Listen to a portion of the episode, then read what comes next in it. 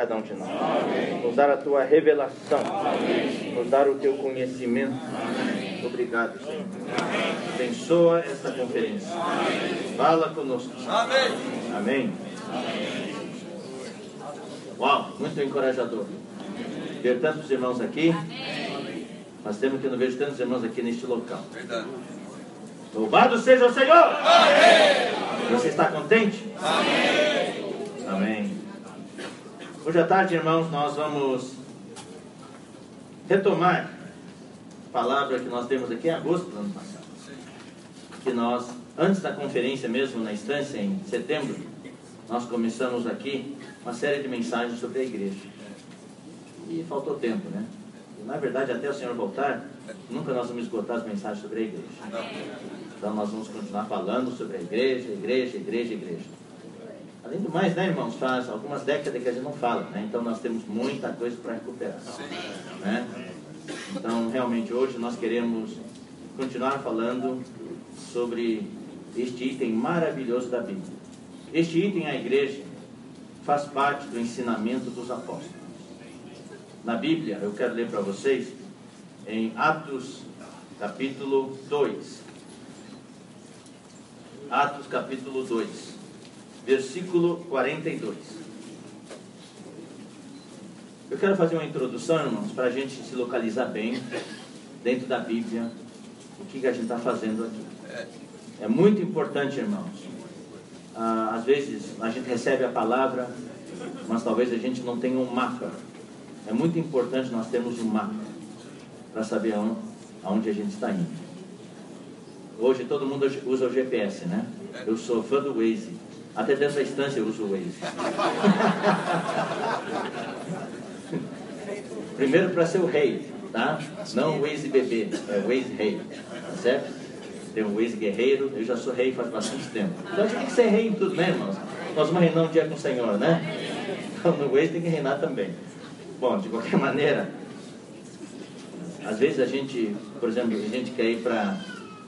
ah, a gente marca no Waze. A gente quer ir para certo lugar. E o Waze te dá várias rotas. Ele escolhe uma rota, por exemplo, eu quero ir para Americana. Ah, é, por exemplo, vou para Americana, reunião americana. Tem duas maneiras de ir. Se você não, não escolher, ele te manda pela Bandeirantes, você tem que pagar pedágio. E ganha só 5 minutos a, a, menos. Você, você ganha 5 minutos. Indo por dentro, por Sumaré, você não paga pedágio nenhum. Demora 5 minutos mais, mas você economiza o pedágio. Então é importante você saber onde você está indo. Não é só o destino, é bom chegar ao destino, mas é importante saber também como você vai chegar ao destino. Na igreja, todos nós sabemos qual é o nosso destino, Amém. mas é importante também Sim. saber a rota para onde a gente vai. Daí no Waze tem a rota, você pega a rota lá, daí mostra três rotas. Daí você olha lá, um vai levar 35 minutos, o outro vai levar 32 minutos, mas não paga pedágio. Perdão, 32 minutos pela Bandeirantes, 35 minutos por dentro, você não paga pedágio, a gente escolhe. Tá? Então, na vida da igreja, irmãos, nós, todos que estamos aqui para servir o Senhor, precisamos ter o mapa da economia de Deus. Amém. Precisamos saber, dentro da igreja, como nós devemos proceder. Quais são os itens? Qual é a melhor maneira? E a gente, irmãos, está ainda buscando diante do Senhor, conhecer qual é a vontade do Senhor em todas as coisas. Uma coisa eu quero dizer para vocês, irmãos, e eu estou falando isso em todos os lugares. Onde que nós estamos hoje? Nós estamos na igreja. Talvez muitos irmãos novos ou jovens que nessas últimas décadas não ouviram falar sobre a igreja, achem que aqui é mais uma igreja. Já tem tantas igrejas. Sabe quantas igrejas evangélicas tem hoje? De denominações e divisões? 30 mil. Então nós somos uma das 30 mil igrejas? Não. Eu quero dizer para vocês, irmãos, com toda a convicção, com toda a ousadia, nós não somos mais uma igreja. Nós somos a igreja. Você está num lugar muito, muito especial.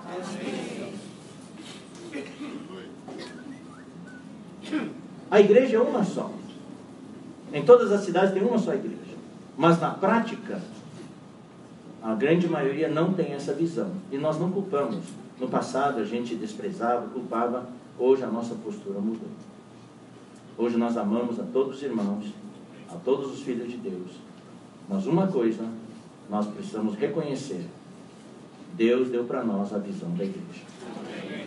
E essa visão eu rogo a todos vocês, irmãos, que busquem, busquem ter essa visão.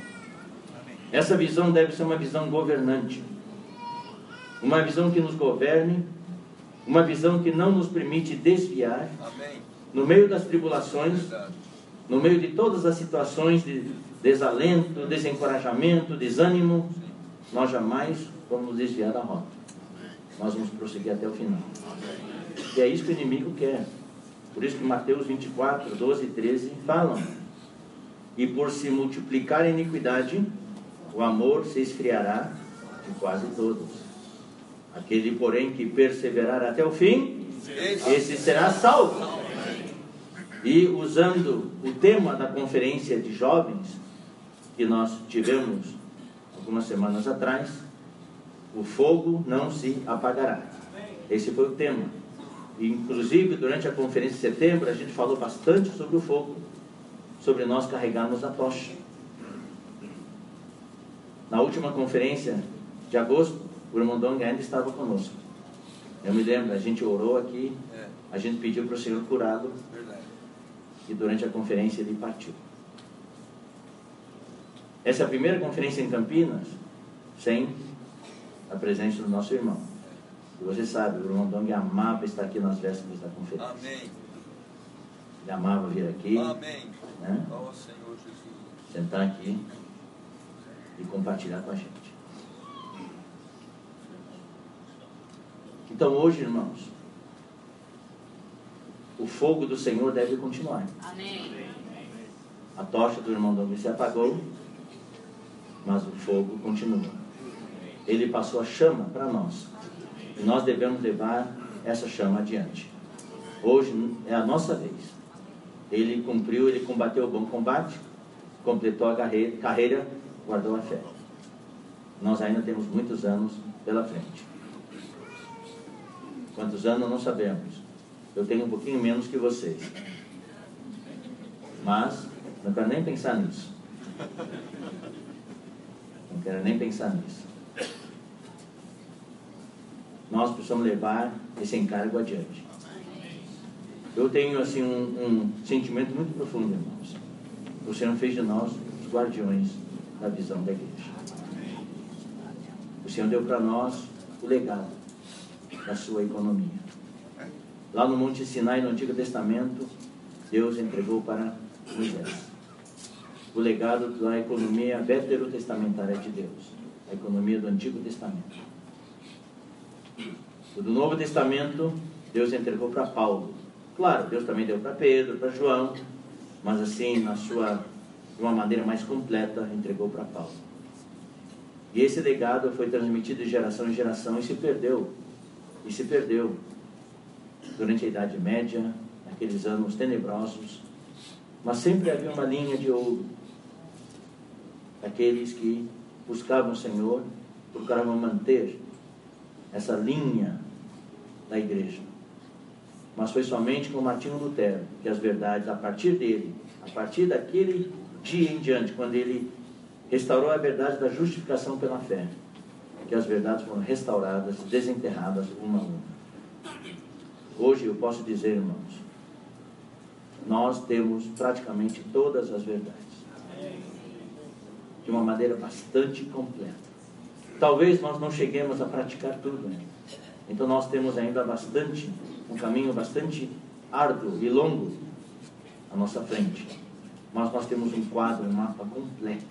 E é isso que é importante. Nós temos um mapa completo. E o Senhor entregou esse legado da economia neotestamentária de Deus para nós aqui, irmão. Eu espero que você e eu valorizemos isso. Nós não estamos, não estamos em qualquer lugar. Nós estamos na igreja. Amém. E é esse legado que o Senhor deu para nós, não para nós levantarmos como bandeira para desprezar os outros, impor sobre os outros, não. mas levantar como um farol, uma tocha, para poder iluminar as pessoas, para as pessoas saberem onde está. E hoje muitos estão nos procurando. Muitos. Inclusive no interior de São Paulo, o Edmur completou a nona turma da- da- do curso As Viagens de Paulo. E o pastor da igreja Renascer estava naquela reunião e ele foi lá justamente para pedir para que esse curso seja dado também na igreja Renascer. Amém. Nós temos a palavra. Nós temos. Eu, eu, um pouquinho antes da conferência de julho do ano passado, fui chamado para dar um, um curso. Os irmãos de Jundiaí conhecem. Lá em Sorocaba. Eu acho que eu não sei se eu falei para vocês, né? Eu falei, falei para vocês. A palavra sobre mistério da iniquidade, sobre a importância da palavra. E eles oraram por nós, oraram por mim. E falaram, Senhor, esses irmãos têm essa palavra de vida que nós não temos. Eles falaram, nós temos a palavra do conhecimento, mas eles têm a palavra da vida e do Espírito. Isso precisa ser transmitido para todos. Eu falo isso, irmãos. Eu quero encorajar vocês, antes de entrar no assunto da igreja, que vocês leiam a Bíblia, meus irmãos. Amém. Leiam a Bíblia. Amém. Leiam a palavra. Sem esta palavra, nós não somos nada. Verdade. Tudo que nós temos se baseia na palavra. Eu quero rogar a vocês que leiam a palavra. E leiam os livros que nós temos. O- a coleção de livros que nós temos, irmãos, é incrível. O cabedal de conhecimento bíblico, de experiências. Ali nós temos praticamente, irmãos, a síntese, a essência da história toda da igreja, desde o tempo dos apóstolos até os dias de hoje Amém. estão em nossos livros. Os livros do irmão Watchman Nee, os livros do irmão Lee, especialmente de estudos vida, e os livros do irmão Dong. O irmão Dong foi muito ah, rico em produzir livros que falam da nossa experiência. Os livros do Watchman Nee, do Witness Lee, eu quero dar algumas orientações.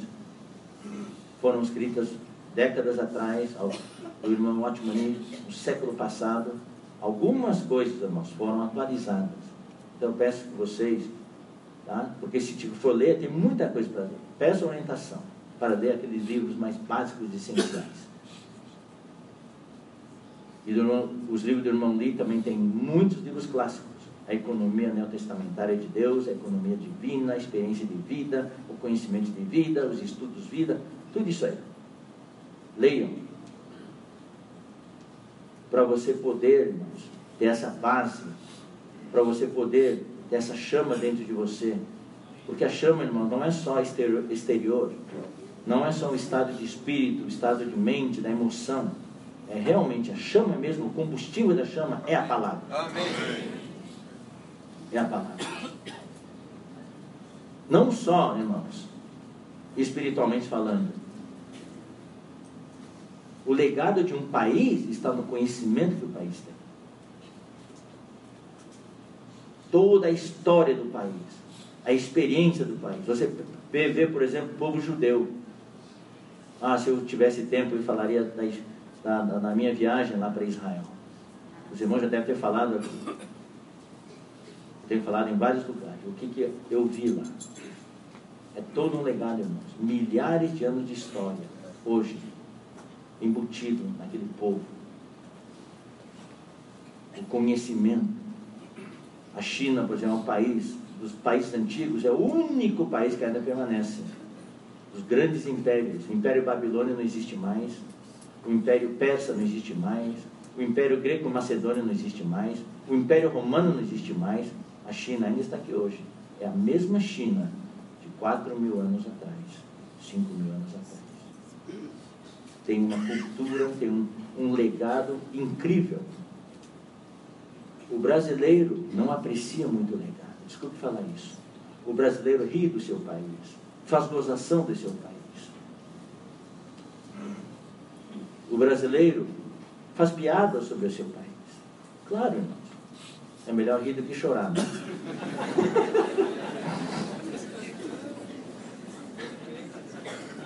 o brasileiro tem uma capacidade tremenda de absorver traumas e tribulações e tudo, contando piadas, dando risada. Eu, eu acho que eu sou um brasileiro também.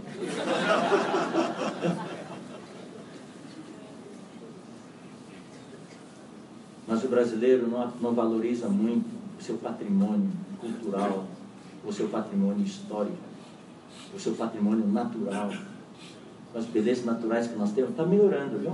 Alguns lugares que você vai, realmente, puxa, o turismo, a maneira como eles fazem as coisas, está melhorando, está parecendo muito dos Estados Unidos. Se, se aqui fosse dos americanos, rapaz, tudo estaria, claro, tem que ter dinheiro também, né? Então, o patrimônio é muito importante. Irmão, na vida da igreja nós temos um patrimônio tremendo. Tremendo, celestial. É a nossa palavra. É. Amém. É a palavra. Graças ao Senhor que o louvor está cada vez melhor. Ah, eu estou amando. Eu participei lá da gravação do DVD no Conferência de Jovens. Esse DVD está top, top, top. Vai ser disponibilizado durante a conferência, tá? DVD também, o CD, o MP3 para você tocar no CD, mas daí os irmãos falaram, ah, muita gente não tem nem mais CD. Mas tá, então vai ser disponibilizado também em MP3, em pendrive. Hoje realmente estamos melhorando em vários aspectos. A recepção, a apresentação do, do local, louvor, adoração. Realmente precisamos arrumar casa, precisamos melhorar. Amém. Não que isso seja o crucial, mas a embalagem é importante. Por isso que eu pus uma gravata hoje aqui. Eu pensei em trazer um paletó, mas estamos quentes. Se eu viesse aqui, irmão, com calça jeans, e uma camiseta do Grêmio.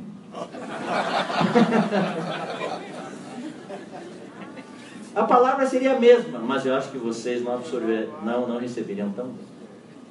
Por isso que o Dong, ele respeita a plateia. Toda vez que vem dar conferência, naquele calor, ele põe a gravata, põe põe um paletó. E eu sigo o Dom, mas o meu, meu irmão Miguel não.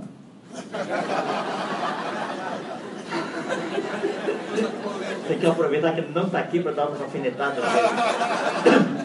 O Miguel, quando vem, sobe aqui de pochete, a minha pochete fica guardada lá, aqui, ó. E vem com aquele colete, como se ele fosse sair num aquele safari. Você sabia que uma vez na África, eu vou contar essa história para você, acho que, não sei, ele acho que contou para alguém também. Ele foi numa reunião de pastores e tudo. Todos os pastores com terno e gravata, só Miguel de colete. Imagine a cena. É, Miguel achava, eu estou na África, né? Daí o pastor principal viu Miguel de colete, ele teve jogo de cintura. Ele chegou, queridos pastores, vamos imitar o nosso irmão Miguel. Vamos deixar a formalidade, ele arrancou a gravata dele. E todos os pastores arrancaram as gravatas. A gente brinca um pouco, mas realmente a embalagem é importante. A embalagem. O conteúdo, claro, é o mais importante, mas a apresentação é importante. Você compra um produto e o conteúdo pode ser muito bom, o melhor de todos, mais saudável, mas se a apresentação não for boa, você não compra. Então, graças ao Senhor, nós estamos melhorando muito a nossa apresentação. E parabéns a banda aqui, serviço de louvor, os vocalistas, muito bom. Isso realmente nos ajuda a louvar o Senhor. Né? Bom, irmãos, o que eu quero dizer é o seguinte: a palavra é o que o Senhor nos deu. Então, eu quero falar um pouquinho sobre a palavra antes de entrar no, no tema da igreja. Vamos ler 1 Coríntios, capítulo 12. Eu quero aqui estabelecer uma ordem para que todos vejam e entendam por que, que na igreja, nas nossas reuniões, a gente enfatiza certas coisas. Nós sabemos de alguns irmãos, algumas irmãs que não, reúne, não deixaram de reunir com a gente porque eles encontraram um lugar onde o louvor é melhor. Então, isso também nos deve encorajar para melhorar o nosso louvor, mas o louvor é o centro da igreja. Por isso que eu tenho tanto encargo de que nós tenhamos a visão da igreja. A visão que nos governa. Eu estou reunindo aqui, não porque eu gosto dos irmãos que estão aqui, não porque o louvor aqui é bom, ou não porque é conveniente, porque fica perto da minha casa. Eu me reúno aqui porque eu sei que aqui é a igreja. Amém. Isso, irmãos, essa visão não vem fácil assim. Tem que buscar diante do Senhor. Então eu rogo a vocês que também busquem o Senhor. Eu conheço irmãos do Brasil de vários países, alguns irmãos estavam tão desesperados por conhecer a igreja. Eu conheço talvez uns três ou quatro irmãos que jejuaram 40 dias e 40 noites. Depois, ao término dos 40 dias, o Senhor deu a visão da igreja. Hoje eles estão reunindo conosco, mas esse foi o testemunho deles. Eu não estou dizendo para vocês que tem que jejuar 40 dias e 40 noites. Estou dizendo que nós devemos buscar essa visão da igreja. Amém. Senhor, por que, que eu estou aqui? Bom, irmãos, vamos ler então 1 Coríntios, capítulo 12, versículo 8. Versículo Acabou a bateria? Apagou ali. Desligou ali. Amém também? Ó Senhor Jesus.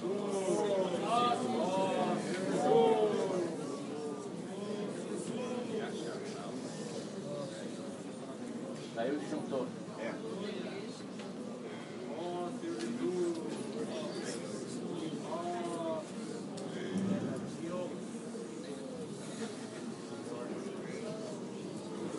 Vamos orar de dois em dois.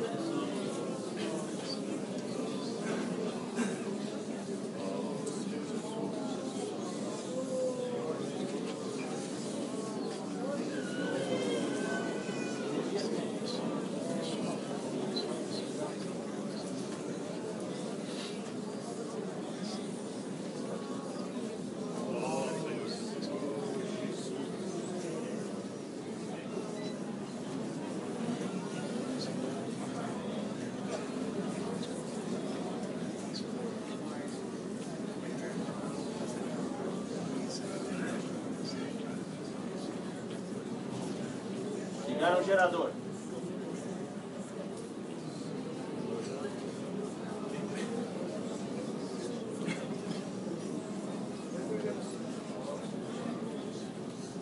O gerador caiu. Ah, gerador. Agora tá voltando.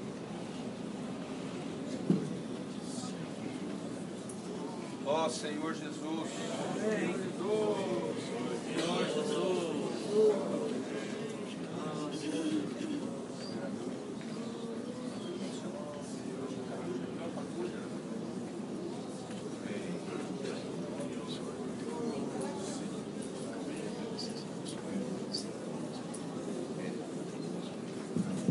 Amém? Voltou.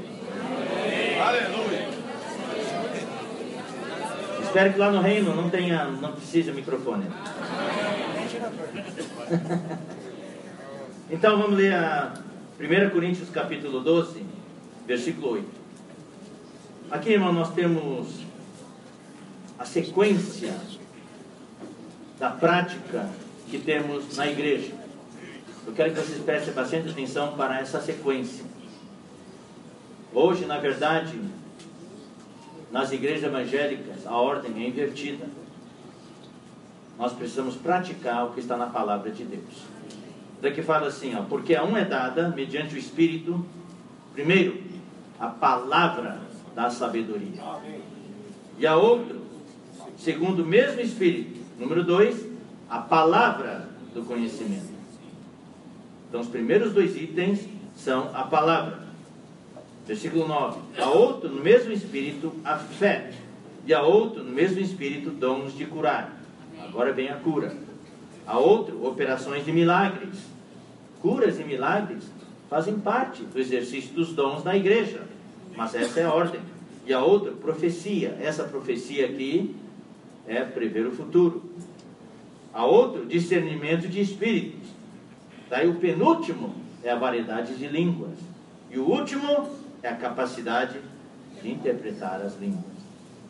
Então, as línguas, irmãos, estão por último. E muitas, muitos grupos cristãos, igrejas evangélicas, as línguas vêm em primeiro lugar. As curas vêm em primeiro lugar. Os milagres vêm em primeiro lugar. Na verdade, se tornam o foco nas reuniões, o centro das reuniões. Mas aqui, de acordo com a Bíblia, em 1 Coríntios 12, que é o capítulo por excelência que fala dos exercícios dos dons e dos ministérios na igreja, o número 1 um e o número 2 são a palavra. Vamos ler também, no final do capítulo, versículos, versículo 28. Nos versículos 12, a partir do versículo 12, perdão, a partir do versículo 7 até 11, nós temos os detalhes do exercício dos dons. Do 12 até o 27, nós temos detalhes acerca dos ministérios. E do versículo 28 a 31, nós temos detalhes sobre as operações. Irmão Dong falou isso para nós muitas e muitas vezes. Os dons estão no versículo 4. Ora, os dons são diversos, mas o Espírito é o mesmo. É um versículo falando dos dons. Mas esse versículo é ampliado dos versículos 7 até 11. Isso é importante, isso é um pequeno mapa para vocês. O versículo 5 fala da diversidade no serviço. A palavra aqui é diaconia que no grego também significa ministérios. Então, a diversidade dos ministérios, mas o Senhor é o mesmo. E esse versículo 5 é ampliado dos versículos 12 até o 27. Aqui nós temos um zoom e esse versículo 5 é ampliado, desenvolvido aqui. E no versículo 6 nós temos o terceiro item da igreja, que são as operações e a diversidade nas realizações, que também significa operações. Mas o mesmo Deus é quem opera, tá vendo? Por isso que é operações, tudo em todos. Começa com os dons. que todos recebemos quando cremos no Senhor. Cada um de vocês tem dons. Cabe a cada um descobrir que dons você tem. E uma vez que você descubra, irmãos, você tem que ser feliz. Desenvolva esses dons. Não tente fazer coisas que não para, para as quais você não tem o dom. Então esse foi o nosso erro no passado. Nós tentamos praticamente impor que todos os irmãos fizessem de tudo. E muitos irmãos ficaram frustrados, até mesmo para os líderes. Nós queremos que os líderes fizessem de tudo. Mas não é bem assim. É como um jogo de futebol. Um time, uma equipe. Um, num, um time de futebol, não é que todo mundo joga em todas as posições. Cada um tem a sua posição. Em todas as coisas são assim. Numa equipe, numa empresa, tem aqueles que fazem a contabilidade, tem aqueles que fazem a logística, tem aqueles que fazem a administração, tem aqueles que fazem a comunicação. Então, cada um fazendo a sua parte. E como um todo, daí aí existe a operação. Então começa com os dons, e quando os dons são desenvolvidos, se tornam ministérios. E quando os ministérios são exercidos, existem as operações na igreja. Isso é muito, muito importante. O objetivo final, querido irmão, é que você e eu todos operemos na igreja. Amém. Não existe ninguém parado. Todo mundo operando. Começa com os dons.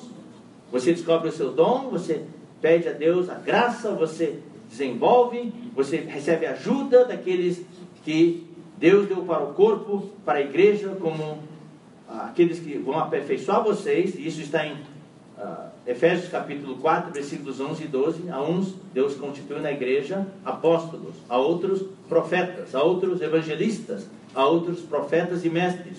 Com que fim? Com o fim de aperfeiçoar os santos para a obra do ministério, para a edificação do corpo de Cristo. Não é eles que fazem tudo. Não, eles também fazem a parte deles, como irmãos, como membros do corpo, mas o objetivo deles é aperfeiçoar os irmãos da igreja, para que os irmãos possam fazer a obra do ministério.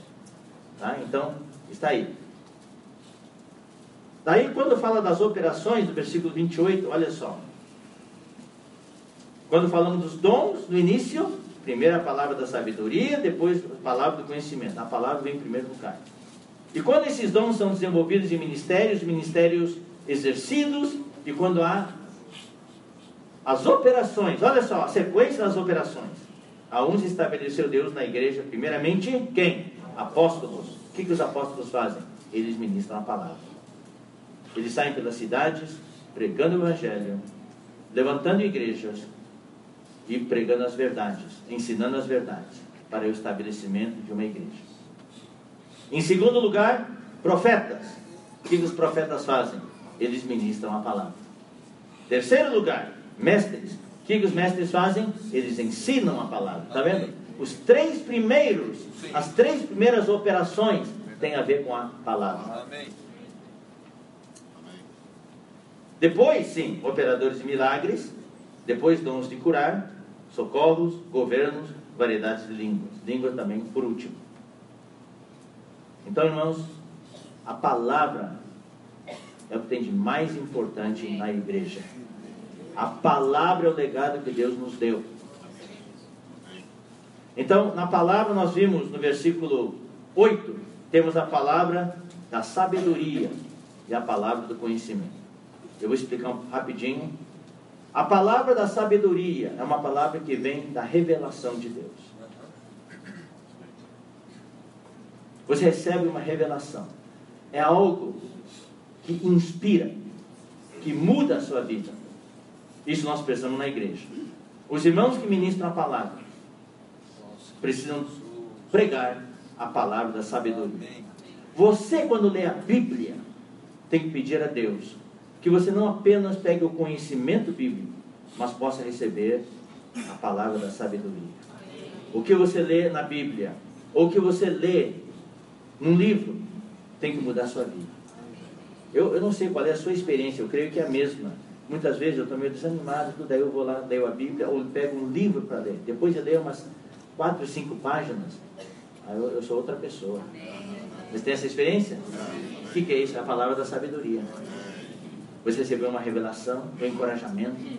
Isso é importante. E quem que fala a palavra da sabedoria? São os profetas. Os profetas. Eles falam por Deus. Eles inspiram. Eles levam você a se consagrar. Eles levam vocês, a, levam você a se arrepender. Levam vocês a querer ter uma, levam você a querer ter uma nova vida. Essa é a palavra de sabedoria. E a palavra do conhecimento, que, que é? É? O que diz conhecimento. Nós precisamos de conhecimento. Você vai para a escola. Você foi para a escola. Você foi para o colégio. No meu tempo era escola primária, secundária, né? No meu tempo era ginásio. Ginásio, colégio. Bons tempos aqueles. Hoje é ensino fundamental, ensino médio. Depois você cursa curso superior, universidade, para adquirir conhecimento. Depois alguns ainda fazem curso de pós-graduação, mestrado, doutorado, e tem alguns mais loucos ainda que querem fazer pós-doutorado. Vai gostar de estudar sim.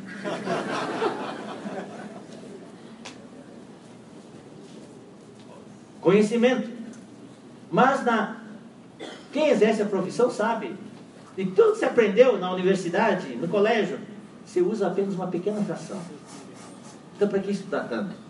Ah, verdade. Toda coisa que eu aprendi na física, matemática, tudo aquilo, se usa apenas uma pequena fração. Cálculo diferencial, cálculo integral. Oh, fascinante, como eu adorava aquilo. Eu, eu, eu, a gente tinha uns livros que a gente usava, eu e outro colega, dois nerds. A ia lá resolvia todos os problemas. Fazendo uma apostila e a gente saía vendendo na sala de aula. saía vendendo na sala de aula. E todo mundo comprava. Para poder resolver todos os problemas. É. Conhecimento. Mas na vida prática, eu, eu pelo menos no ramo que eu fiz, eu nunca tive que usar nenhum cálculo diferencial integral. Só os teóricos que usam. Mas por que, que a gente estuda isso então? Para treinar sua mente, treinar sua linha de raciocínio, para ensinar você a interpretar textos e tomar decisões. Por isso que a leitura é importante.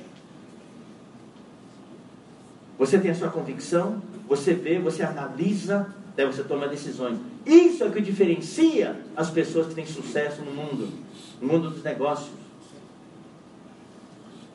no mundo acadêmico. São pessoas que tomam decisões, que têm um poder decisório na sociedade. A maioria lê, não, não vê nada. Mas essas pessoas leem, eles veem ali uma oportunidade. Vê ali um perigo, eles evitam, aproveitam a oportunidade. Tomam decisões. Daí tem essa linha de raciocínio. E isso também é importante na igreja, porque se você lê, você recebe a sabedoria de Deus. Quando você lê a palavra, lê o livro, uau, queridos irmãos, as palavras saltam da Bíblia. Amém. E você recebe uma ajuda tão grande que muda a sua vida. Amém. Você entende a palavra. E você consegue explicar para os outros. E você faz a diferença na vida dos outros. Então nós precisamos da palavra de sabedoria e a palavra do conhecimento. Quem que fala a palavra do conhecimento? Os mestres. Eles ensinam. Na palavra do conhecimento não tem pular não. Na palavra de sabedoria tem. Ele pula, ele chora, ele se alegra. Agora quem é mestre tem que ser bem objetivo. É ensinar. É uma sala de aula. Ele ensina. A Bíblia aqui quer dizer isso, isso e aquilo. O ideal seria que, irmãos, todos nós também os irmãos que ministram a palavra. Tem os dois. Possam ter a palavra de sabedoria e a palavra de conhecimento. Possa inspirar e possa ensinar. E todos nós precisamos, na nossa vida da igreja, na nossa vida diária, na nossa vida cristã, da palavra inspirativa e da palavra expositiva. Precisamos ser inspirados, mas só inspirativo não é suficiente. Precisa também de, um, de uma base, de um fundamento esse fundamento, essa base sólida, é o que? É a palavra do conhecimento. É a palavra expositiva. O Pedro Dom compartilhou na conferência de jovens que quando os irmãos começaram a ofertar para a, a construção do auditório na estância, então foram lá, né? Tanto, tanto, 100 mil reais, 200 mil reais, 300 mil reais. Daí os irmãos iam para a estância e olhavam, não tinha nada. Tudo foi para debaixo do chão.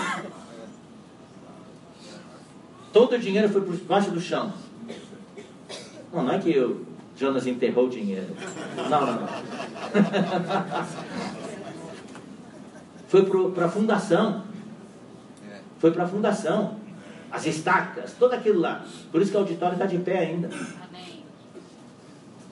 Nós precisamos da palavra do conhecimento, irmãos, como a fundação, a base, e a gente não balança. Irmãos, o tempo é curto. A gente não está ficando mais jovem, não. Cada ano que passa, gente fica mais velho. Não é verdade? Começa os cabelos brancos, depois a barba até fica branca. Tá certo? E começa, a gente começa a ficar, como eu falo assim, ficar crocante.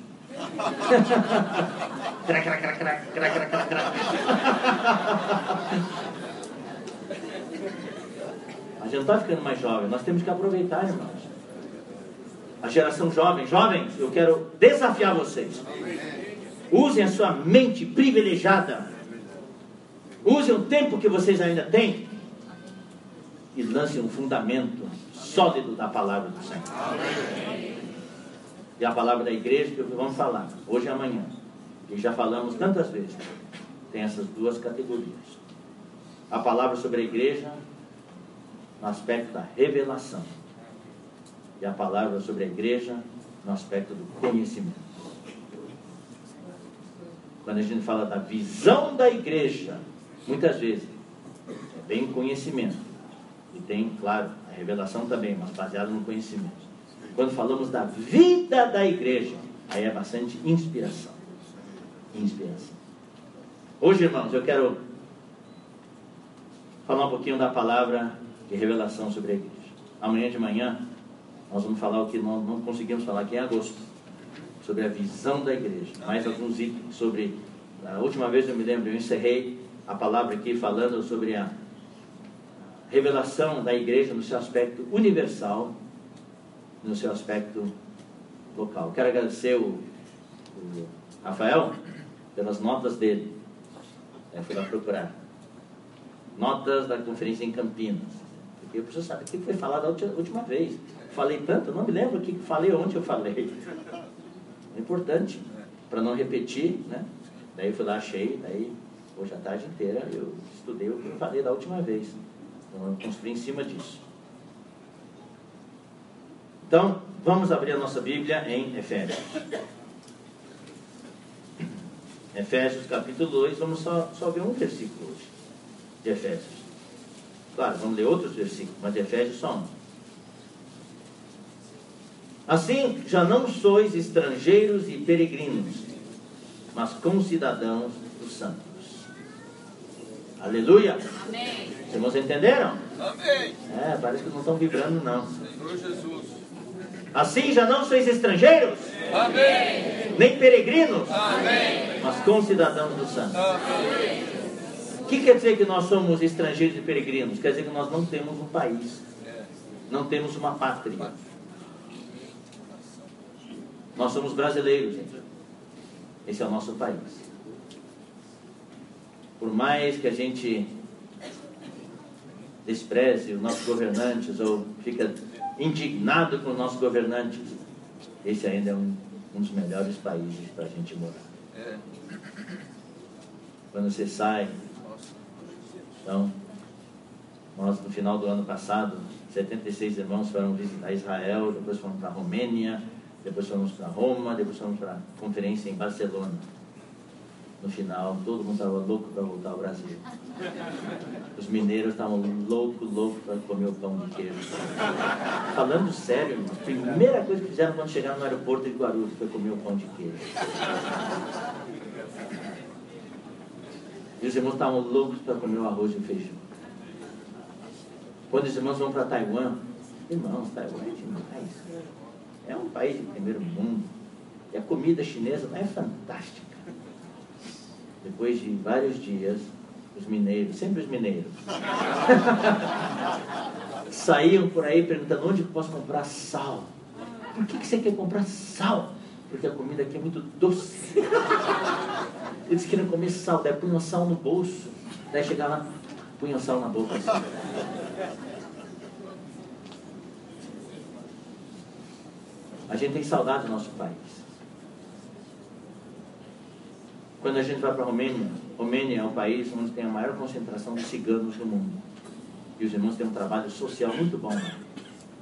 Eles educam os ciganos, ensinam para eles conceitos de higiene, põem nas, as crianças nas escolas, ensinam eles a trabalhar. Eles afetaram já uma geração inteira. Hoje tem jovens lá que se formaram na universidade e estão colocando no mercado de trabalho. É um trabalho incrível. Eles têm lá o Bucafé em Morade. Então, todo ano, quando tem um tour na Europa, a gente passa três ou quatro dias em Orade. E os irmãos sempre vão visitar esse lugar. Os ciganos não têm pátria. São errantes. São peregrinos. São estrangeiros. Foi um lugar onde eles gostam, eles ficam ali, mas não é a pátria deles. Antes de nós termos o Senhor, também nós não tínhamos pátria. Podíamos ter ser brasileiros, mas no que diz respeito à eternidade, nós não tínhamos pátria. Você sabe que nós somos peregrinos aqui na terra. Ninguém fica aqui para sempre. Estamos de passagem. Então nós éramos estrangeiros e peregrinos. Mas hoje o que, que nós somos? Concidadãos do Santo. Amém. Hoje nós temos uma pátria. E qual é a nossa pátria? É o reino de Deus. Aqui na terra é a igreja. E no final dos tempos vai ser o reino de Deus. Concidadãos dos santos. Quando fala que somos cidadãos, quer dizer o quê? Que nós temos uma pátria. Aqui vocês todos são cidadãos brasileiros. Eu ainda não. Eu sou estrangeiro aqui ainda. Eu sou cidadão norte-americano. Praise the Lord. Eu já tentei me naturalizar várias vezes, mas a burocracia brasileira é tão grande que eu não consegui ainda. Nós somos cidadãos do santo. Você é brasileiro, eu sou chinês de nascença, norte-americano naturalizado, daí tem um que é argentino, um que é paraguaio, um que é japonês, um que é espanhol, português. Mas todos nós somos cidadãos do reino. Amém. Todos nós pertencemos à mesma família. Família de Deus, por isso somos irmãos. Mas no que diz respeito ao país, nós somos, nós temos uma pátria celestial. Amém. Somos do reino. Então a igreja, nesse versículo, é revelada como um item. Irmãos, nós vimos na última vez em agosto aqui que a igreja eu falei nove itens. A igreja é o corpo de Cristo, a igreja é a obra-prima de Deus, a igreja é o novo homem, a igreja é o reino de Deus, a igreja é a família de Deus, a igreja é a noiva de Cristo, a igreja é a habitação de Deus no Espírito, a igreja é o, é o exército de Deus, o guerreiro corporativo de Deus e a igreja é o candelabro de ouro. Nós não falamos nem detalhe nenhum desses itens, não houve tempo, então só descrevemos em termos gerais. Hoje quero falar um pouquinho, um pouquinho mais de detalhes sobre só esse item. A igreja é o reino de Deus. Amém. O que, que significa a igreja como reino de Deus? É que aqui nós temos o governo de Deus. Amém. Aqui nós temos a autoridade de Deus. Amém. Na igreja, irmãos, nós somos governados. Nós somos regidos por uma lei celestial. Amém. Aqui na igreja nós não andamos de qualquer maneira. Aqui nós temos uma constituição é a constituição do reino dos céus. Amém. Quem que é a autoridade da igreja? É o Senhor Jesus. Ele é a cabeça da igreja. Nós somos governados aqui pelo Senhor. Somos governados por Deus. Quem quer participar do reino do céu? Levante a mão. Quem quer participar do reino de Deus? Quem quer reinar com o Senhor? Então, todo mundo quer reinar com o Senhor. Quem vai reinar com o Senhor? Mas quem que efetivamente vai reinar com o Senhor? Então eu também posso perguntar, quem que quer cursar faculdade? Todo mundo quer cursar faculdade. Mas quem que vai passar no vestibular? Só quem estuda. Quem, quem quer participar da conferência da instância? Eu! Quem vai participar de verdade? Só quem se inscreveu. Não entenderam?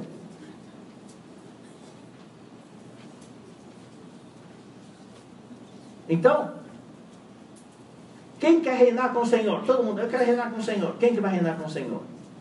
Só aqueles que hoje são reinados pelo Senhor. Amém. Quem vai governar no mundo que há de vir? Somente aqueles que são governados pelo Senhor. Isso é viver na realidade do reino do céu. Amém. Não é só viver no formalismo, é viver na realidade. E a vida da igreja é um termo muito especial que só nós temos no meio cristão. A vida da igreja. A vida da igreja é a oportunidade que o Senhor nos dá para vivermos na realidade do reino dos céus. Não na aparência, mas na realidade. Amém. Todas as religiões hoje, o que, que tem? É uma aparência. E a aparência muitas vezes é boa, é grande. Mas o que o Senhor quer é a realidade. O Senhor não olha tanto a parte exterior, o Senhor olha o conteúdo, o Senhor olha o, Senhor olha o coração. Amém. Então eu quero explicar um pouquinho, meus queridos irmãos, sobre a diferença de uma terminologia na Bíblia entre o reino de Deus e o reino dos céus. Há uma diferença. Então vamos abrir nossas Bíblias em João 3,5. E isso, irmãos, é uma palavra de revelação. João 3,5. Quando Nicodemos foi visitar Jesus, ele era um fariseu, ele era um dos, um dos principais dos judeus, uma pessoa culta, uma pessoa idosa, uma pessoa vivenciada, uma pessoa respeitada na sociedade, mas ele tinha vergonha de falar com Jesus de dia, daí ele foi falar com Jesus de noite. Daí, o versículo 2 fala que ele foi perguntar para o Senhor. Sabemos que é mestre vindo da parte de Deus, que ninguém pode fazer estes sinais que tu fazes se não estiver, se Deus não estiver com ele. Ele estava tentando puxar conversa com o Senhor, mas o Senhor foi direto no ponto. O Senhor não queria fazer rodeios, não. O Senhor não queria perder tempo. Daí o Senhor, de certa maneira, de certa maneira até desconversou o que ele estava falando. Aí respondeu Jesus: Em verdade, em verdade te digo que se alguém não nascer de novo, não pode ver o reino de Deus. Aí Nicodemo falou: Eu não estou entendendo como é que um homem pode nascer sendo velho, pode voltar no ventre materno e nascer segunda vez? Jesus respondeu no versículo 5: Em verdade, em verdade te digo que não nascer da água e do espírito não pode entrar no reino de Deus. Então é ver o reino de Deus e entrar no reino de Deus. Então, aqui nós temos a resposta.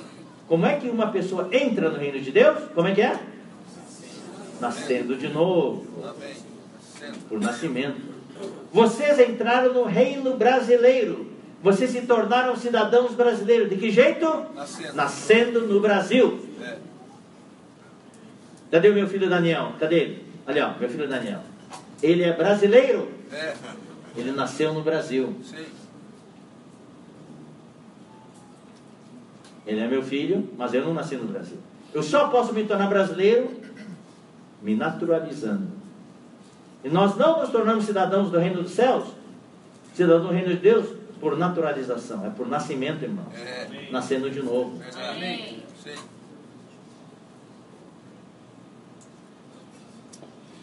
Então, quando uma pessoa nasce de novo, já entra no reino de Deus. É só isso. É tão simples. Tá? Agora vamos ver então. Então resolveu tudo? Uau, então está tudo resolvido. Eu nasci de novo, É. eu entrei no reino de Deus. Uau, então estou com tudo. Não, não, calma, calma. Vamos ler, por que a Bíblia, tem que ler a Bíblia. Mateus capítulo 7. Mateus capítulo 7, versículo 21. Puxa, eu nasci de novo, eu entrei no reino de Deus, eu invoco o nome do Senhor, Senhor, Senhor, está tudo resolvido para mim. Olha o que o Senhor fala. Versículo 21, 7, 21, Mateus 7, 21.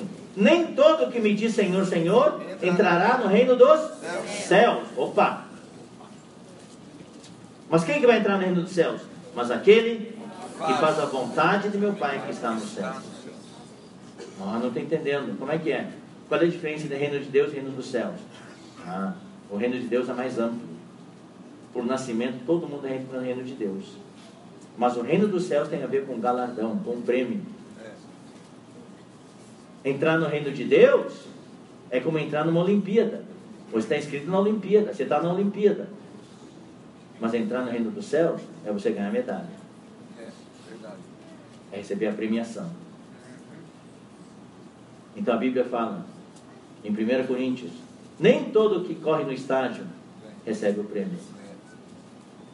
Daí Paulo fala assim, correi de tal maneira que eu recebi, que eu recebais. Irmão, temos- não é correr sem... Paulo, fala para não correr dando os murros no ar, soco no ar. Nós temos que correr com uma meta. Qual é a nossa meta?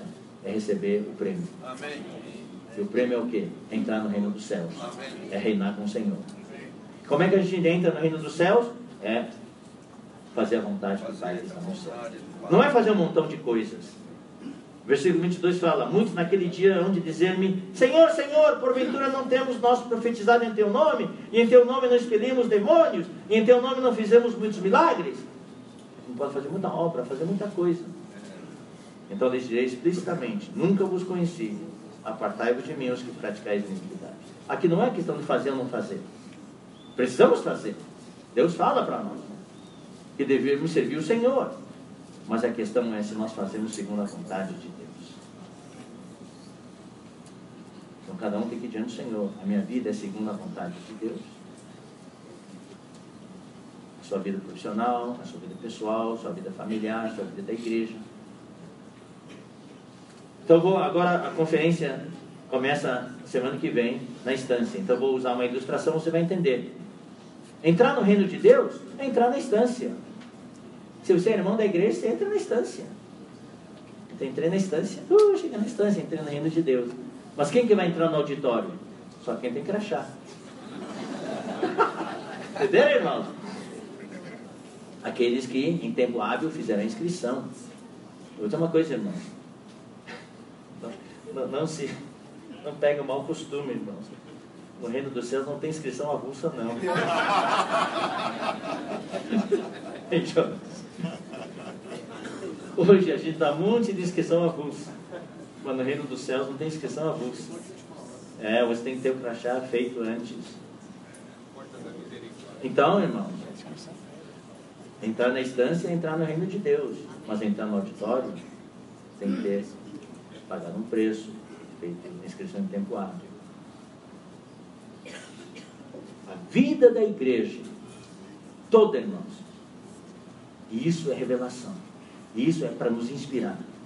Toda a vida da igreja é para nos qualificar a entrar no reino dos céus. Amém. Amém. É verdade. Porque no reino de Deus você já está. Entrar no reino de Deus é ter parte na nova Jerusalém. É, sim. É ter a salvação eterna. Amém. Mas não, nós estamos atrás só da salvação eterna. Salvação eterna é assim, ó, instantaneamente. Num segundo, você crê no Senhor Jesus, recebeu a salvação eterna. Vai estar na Nova Jerusalém.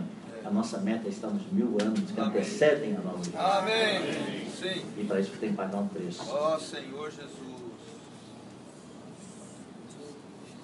Romanos 14, 17.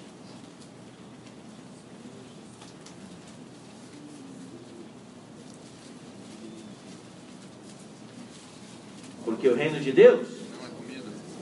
não é comida nem bebida, Amém. mas justiça e paz e alegria no Espírito Santo. Reino de Deus não é ficar discutindo o que é certo e errado, quem errou, quem não errou, isso e aquilo. Muitas vezes na vida da igreja a gente se, se perde nessas coisas. Mas o reino de Deus o que, que é? É justiça. É fazer a vontade de Deus. Justiça aqui quer dizer fazer a vontade de Deus. Daí você tem paz, paz com Deus e paz com os homens. E você tem alegria. Você tem alegria, irmão? Tem alegria? Alegria no Espírito Santo. Louvado seja o Senhor. E o reino é o que Deus quer. Então em Mateus 6, versículo 10. Mateus 6, versículo 10. Na oração que o Senhor nos ensina, o Senhor abre seu coração para nós, sabe? A oração. Por isso que é importante nós orarmos. Quando a gente ora, irmãos, a gente rasga o coração diante de Deus. Por isso que é importante também nós estarmos nas reuniões de oração. E orar com os irmãos. Especialmente os que estão na liderança. Orar com os irmãos. Você quer saber o que está acontecendo dentro do coração do irmão? O que está atrapalhando, o que está perturbando, o que está incomodando ele? Você ora com ele. Porque quando uma pessoa ora, ele rasga o coração e você consegue enxergar dentro do coração dele. Aí você consegue ajudar a pessoa. Amém. Jesus, quando ensinou a oração do Pai Nosso, em Mateus 6, ele rasgou o coração. Aí nós podemos dar um vislumbre.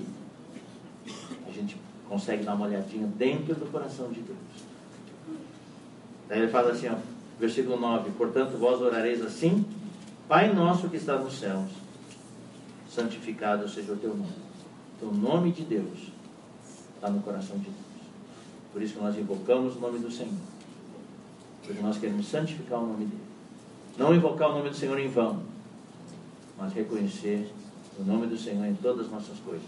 Agora, o versículo 10, sim, ele realmente abre o seu coração. Venha o teu reino. O que Deus quer é trazer o reino de Deus aqui na terra. E segundo, faça-se a tua vontade, assim na terra como no céu. A vontade de Deus, sem dúvida, é feita nos céus. Mas Deus quer que a vontade dele seja feita aqui também na terra. Mas é muito fácil falar, seja feita aqui na terra. O que Deus quer é que a vontade dele seja feita na tua vida e na minha vida. Então você deve perguntar a Deus, Senhor, eu quero que a tua vontade seja feita na minha vida. Por isso que a gente tem, deve ter comunhão com o Senhor. Em todas as nossas decisões, em tudo que a gente faz, a gente consulta o Senhor para fazer a vontade dele. Porque senão, irmão, nós podemos fazer muitas coisas. No final, ouvir uma resposta do Senhor que vai nos destruir no final. Senhor, eu fiz isso, eu fiz aquilo. O Senhor fala, não conheço você. Eu nunca aprovei isso. Você fez por conta própria. Então hoje, irmãos, a gente que serve o Senhor, todos vocês servem o Senhor, eu sirvo o Senhor, você serve o Senhor. E quando eu faço as coisas diante do Senhor para a igreja, eu tenho muito temor e tremor, para não colocaria a minha vontade, mas fazer a vontade do Senhor. Eu estive numa viagem de emergência, cheguei hoje de manhã. O avião pousou às 6 horas da manhã em Guarulhos. Passei a noite no avião. Foram, foram quatro dias, irmãos, de muito sofrimento. Muito sofrimento. Perdi o apetite, não queria comer. Resolver a situação da, da igreja. No final, o Senhor foi vitorioso. Foi vitorioso. O Senhor glorificou o nome dele. Amém. Mas muitas vezes, irmãos, a gente pode meter a mão e não deixar prevalecer a vontade do Senhor. Então, em Mateus 16, mesma coisa. Mateus 16, versículos 18 e 19.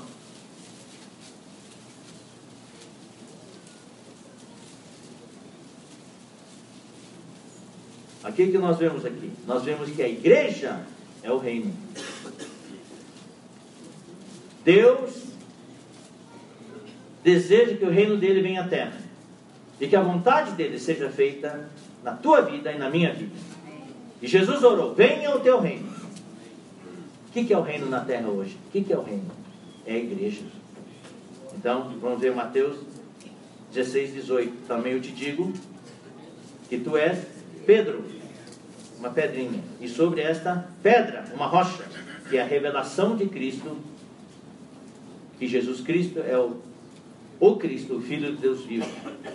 Então, Cristo é essa pedra, essa rocha. Sobre esta rocha edificarei a minha igreja. Aqui é a primeira vez que a palavra igreja aparece na Bíblia. E as portas do inferno, do Hades, não prevalecerão contra ela.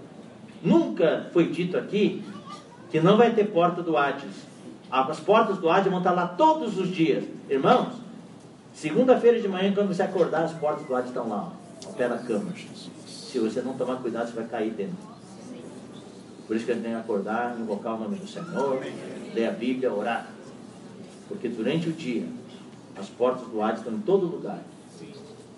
Então, cuidado quando você fica digitando. digitando vai cair dentro da porta do Hades. Nós sabemos de pessoas nos Estados Unidos, tem o Parque Nacional de Yellowstone, um dos parques nacionais mais frequentados nos Estados Unidos. Lá tem os, os geysers. São aquelas, aqueles buracos lá onde sai o vapor, a água sulfurosa, quente, altíssima temperatura, cheio de ácido. E sobe assim, a geyser. Como se fosse um chafariz, mas volumoso. Então tem as, as, o, o isolamento ali para as pessoas não passar. As pessoas querem lá tirar selfie e tudo. E tem pessoa digitando e cai dentro. Quando cai dentro, irmãos, o corpo é dissolvido na hora. Não consegue nem recuperar nada. O ácido já come tudo. É um símbolo da porta do Hades. Aqui não diz que não tem porta do Hades. Tem, mas as portas do Hades não prevalecerão contra a igreja. Mas daí, olha só, em seguida fala o seguinte: dar-te-ei as chaves do reino dos céus. Ou seja, a igreja é o reino dos céus. O Senhor quis dizer dar-te as chaves da igreja. Mas a igreja é o reino dos céus. Ou seja, na vida da igreja, nós temos as chaves que nos levam ao reino dos céus. Amém. A vida da igreja tem uma meta: é introduzir você no reino dos céus. Uau, que coisa maravilhosa. Trate de conseguir a sua chave, meu irmão. Receba a sua chave. E é na igreja que a gente recebe a chave. Quando a igreja ora, aí vem, ó, por isso que é importante nós orarmos o que ligares na terra terá sido ligado nos céus, e o que desligares na terra terá sido desligado no céu. Isso tem a ver com o poder da igreja como o reino dos céus aqui na terra. A igreja tem o poder. Amém. Só que eu não gosto dessa tradução, o que ligares, o que desligares. Isso aqui veio da versão católica da Bíblia. Vem do conceito do Papa. Porque na Idade Média, o Papa tinha o, o, a prerrogativa, o direito e a autoridade de ligar uma pessoa no céu ou desligar a pessoa no céu. Quando ele desliga a pessoa do céu, a pessoa cai no inferno. Mas não é isso não que é Deus, que Jesus quis falar, não. Por isso, a maioria das versões em outras línguas está correto. Só em português está mal. Por causa da influência do catolicismo. Na palavra, verdade, a palavra é o que amarrares na terra terá sido amarrado no céu. E o que liberares na terra terá sido liberado no céu. Então o que, que a gente tem que orar? Senhor, amarra Amém. a situação política está aqui. Amarra, Senhor, a falta de segurança. Amarra a situação na sociedade. Amarra essas ideologias. Amarra as coisas que destroem nossos filhos. É, Isso é amarrar. E libera, Senhor. Libera o fogo dos irmãos. Libera os empregos dos irmãos. É amarrar e liberar. Quando a gente ora, a gente tem autoridade. Como igreja, de amarrar e de liberar. O irmão está preso. Preso assim, quer dizer, não, não, preso na cadeia. Está preso, não consegue liberar seu espírito, não consegue desfrutar. Irmão, Senhor, libera o nosso irmão Antônio Libera o nosso irmão Amém. para que ele possa te servir. Libera o tempo do irmão Amém. para que possa te servir. Amém. Então, a igreja é o reino dos céus. Amém. A igreja, na verdade, é a realidade do reino dos céus. E para terminar, irmãos, quero ler para vocês alguns versículos de advertência. De advertência. Primeiro, na igreja não pode haver divisão. Já explicamos. Não pode. Da outra vez, por exemplo, na igreja como corpo de Cristo. Por que, que Jesus usou, por que, que Deus usa o corpo de Cristo para ilustrar a igreja? Como a visão da igreja, como definição da igreja. Porque nós sabemos que um corpo não pode ser dividido. Não. Tiradentes, quando morreu, ele foi enforcado, né? Morreu enforcado. Depois seu corpo foi esquartejado. Hoje, a igreja de Cristo foi esquartejada. O corpo de Cristo foi esquartejado. Milhares de pedaços. A igreja não pode se dividir. Olha o seu corpo. O seu corpo está inteiro. Às vezes tem algum acidente, alguém vai usar a serra lá e a gente sem querer corta a ponta do dedo. É, uma, é algo triste.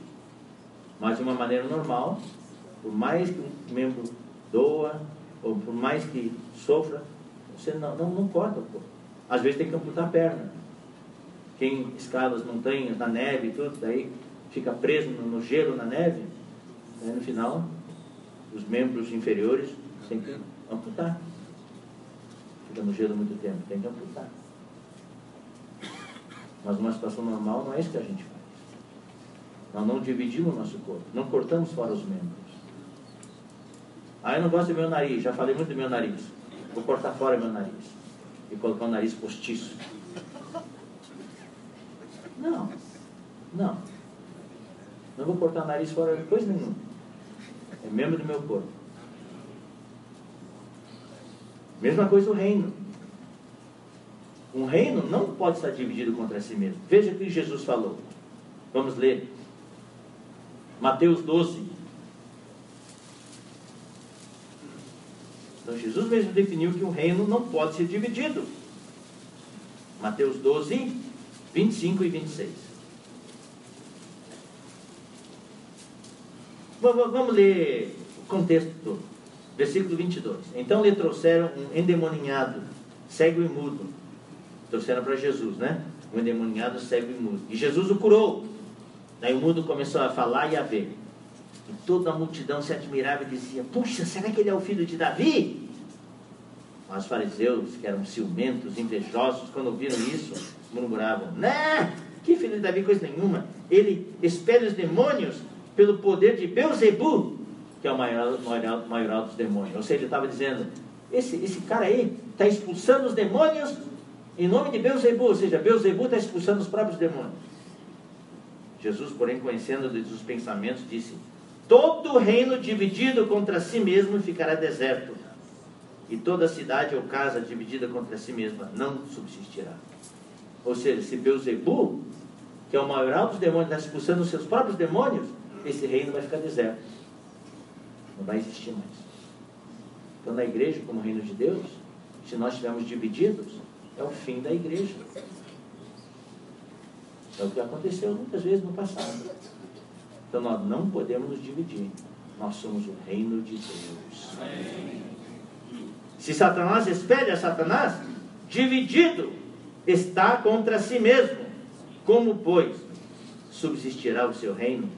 E se eu expulso demônios por Beuzebu, por quem os expulsam vossos filhos? Por isso, eles mesmos serão os vossos juízes. Se, porém, eu expulso demônios pelo Espírito de Deus, certamente é chegado o reino de Deus sobre vós. Então, Jesus mesmo falou que um reino não pode estar dividido. Se estiver dividido contra si mesmo, vai deixar de existir.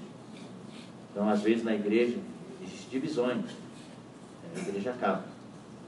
Agora, por último, irmãos, as palavras de advertência. Em três passagens, eu não preciso me delongar muito aqui. Em três passagens, Paulo adverte os irmãos que estão na igreja. A advertência aqui não é para os incrédulos, são para irmãos que estão na igreja.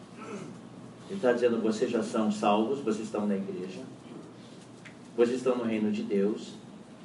Mas cuidado, se você praticar essas coisas, você não vai herdar o reino de Deus. Então eu quero, não tem muito tempo aqui, mas eu quero dizer uma coisa para você querido irmão, querida irmã. Na, palavra, na Bíblia tem várias passagens onde se fala a palavra herdar. Quando fala a palavra herdar, tem a ver com prêmio. Tem aquele jovem rico que foi falar com Jesus: O que, que farei para herdar a vida eterna? Ele não falou o que, que eu farei para ter a vida eterna. Para ter a vida eterna, o que tem que fazer? É só crer. Mas esse jovem, ele não era um jovem qualquer. Ele era um jovem que queria algo mais. Ele queria herdar a vida eterna. Herdar a vida eterna. Ter a vida eterna é entrar no reino de Deus. Herdar a vida eterna é receber o prêmio, é entrar no reino dos céus. Amém. Então, na Bíblia, nessas três passagens que eu vou ler para vocês, Paulo fala: você pode estar na vida da igreja, sim, mas cuidado. Se você praticar essas coisas, você não vai herdar o reino de Deus. Você está no reino de Deus já. Na Nova Jerusalém você vai fazer parte. Mas você não vai herdar o reino de Deus para estar no reino. Tá? Então vamos lá. Vamos começar com Efésios 5,5.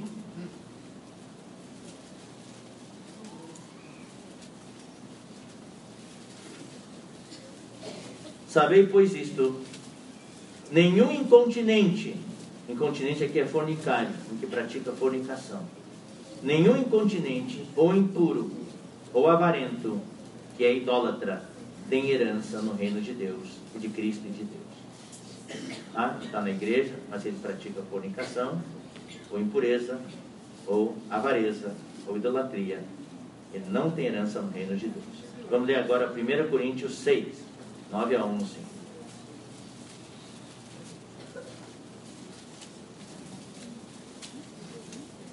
Ou não sabeis que os injustos não herdarão o reino de Deus? Quem são esses injustos? Que não fazem a vontade de Deus, não vos enganeis, nem impuros, que são os fornicários, os que praticam a fornicação, nem idólatras, nem adúlteros, nem efeminados, nem sodomitas, nem homossexuais. Os sodomitas são os homossexuais. Você fala, graças a Deus eu não faço parte de nenhum desses grupos aqui. Mas daí o próximo versículo, aí a gente fica com dúvida, né? Nem ladrões, nem avarentos, nem bêbados, nem maldizentes. Maldizente pega todo mundo. Maldizente é o que? É falar mal dos irmãos. Mas eu creio que aqui em Campinas nunca ninguém falou mal dos irmãos. Aleluia. Tá certo? Nem roubadores herdarão o reino de Deus. Tais fostes algum de vós, mas vós vos lavastes. Mas fostes santificados, mas fostes justificados em nome do Senhor Jesus Cristo E no Espírito do nosso Deus. Amém? Quer dizer tem esperança.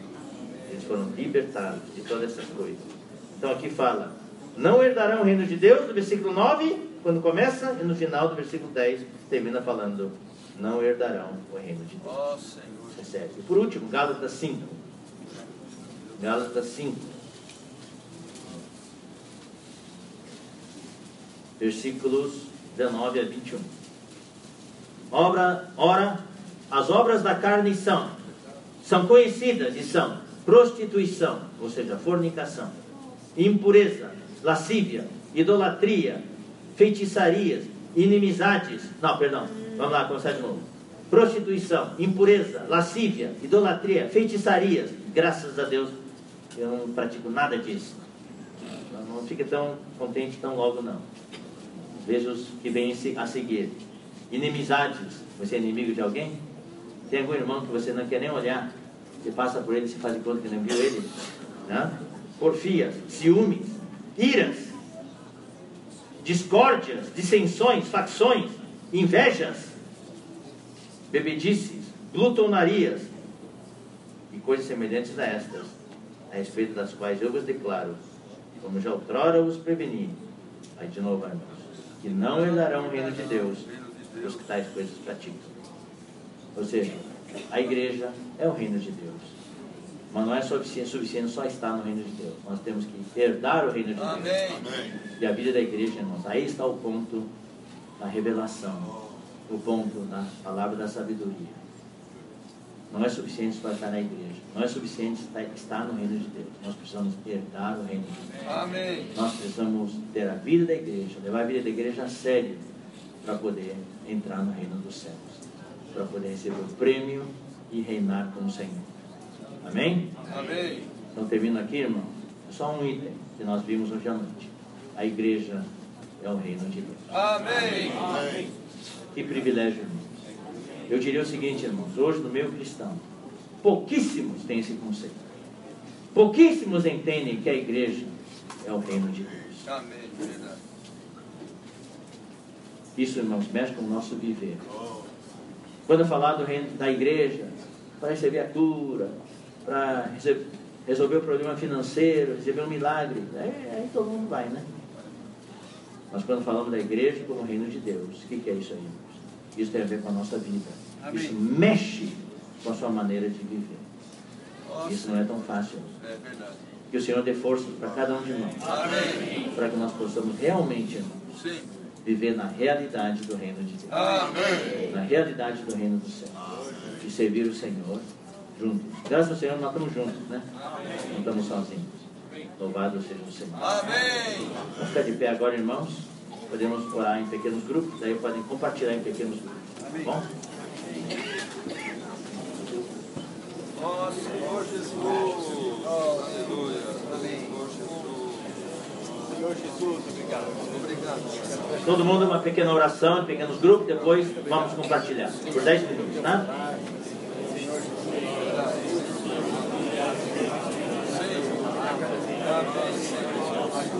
Ajuda-nos. Amém. Amém. Amém. Amém. Amém. Muito obrigado pela sua palavra. Obrigado.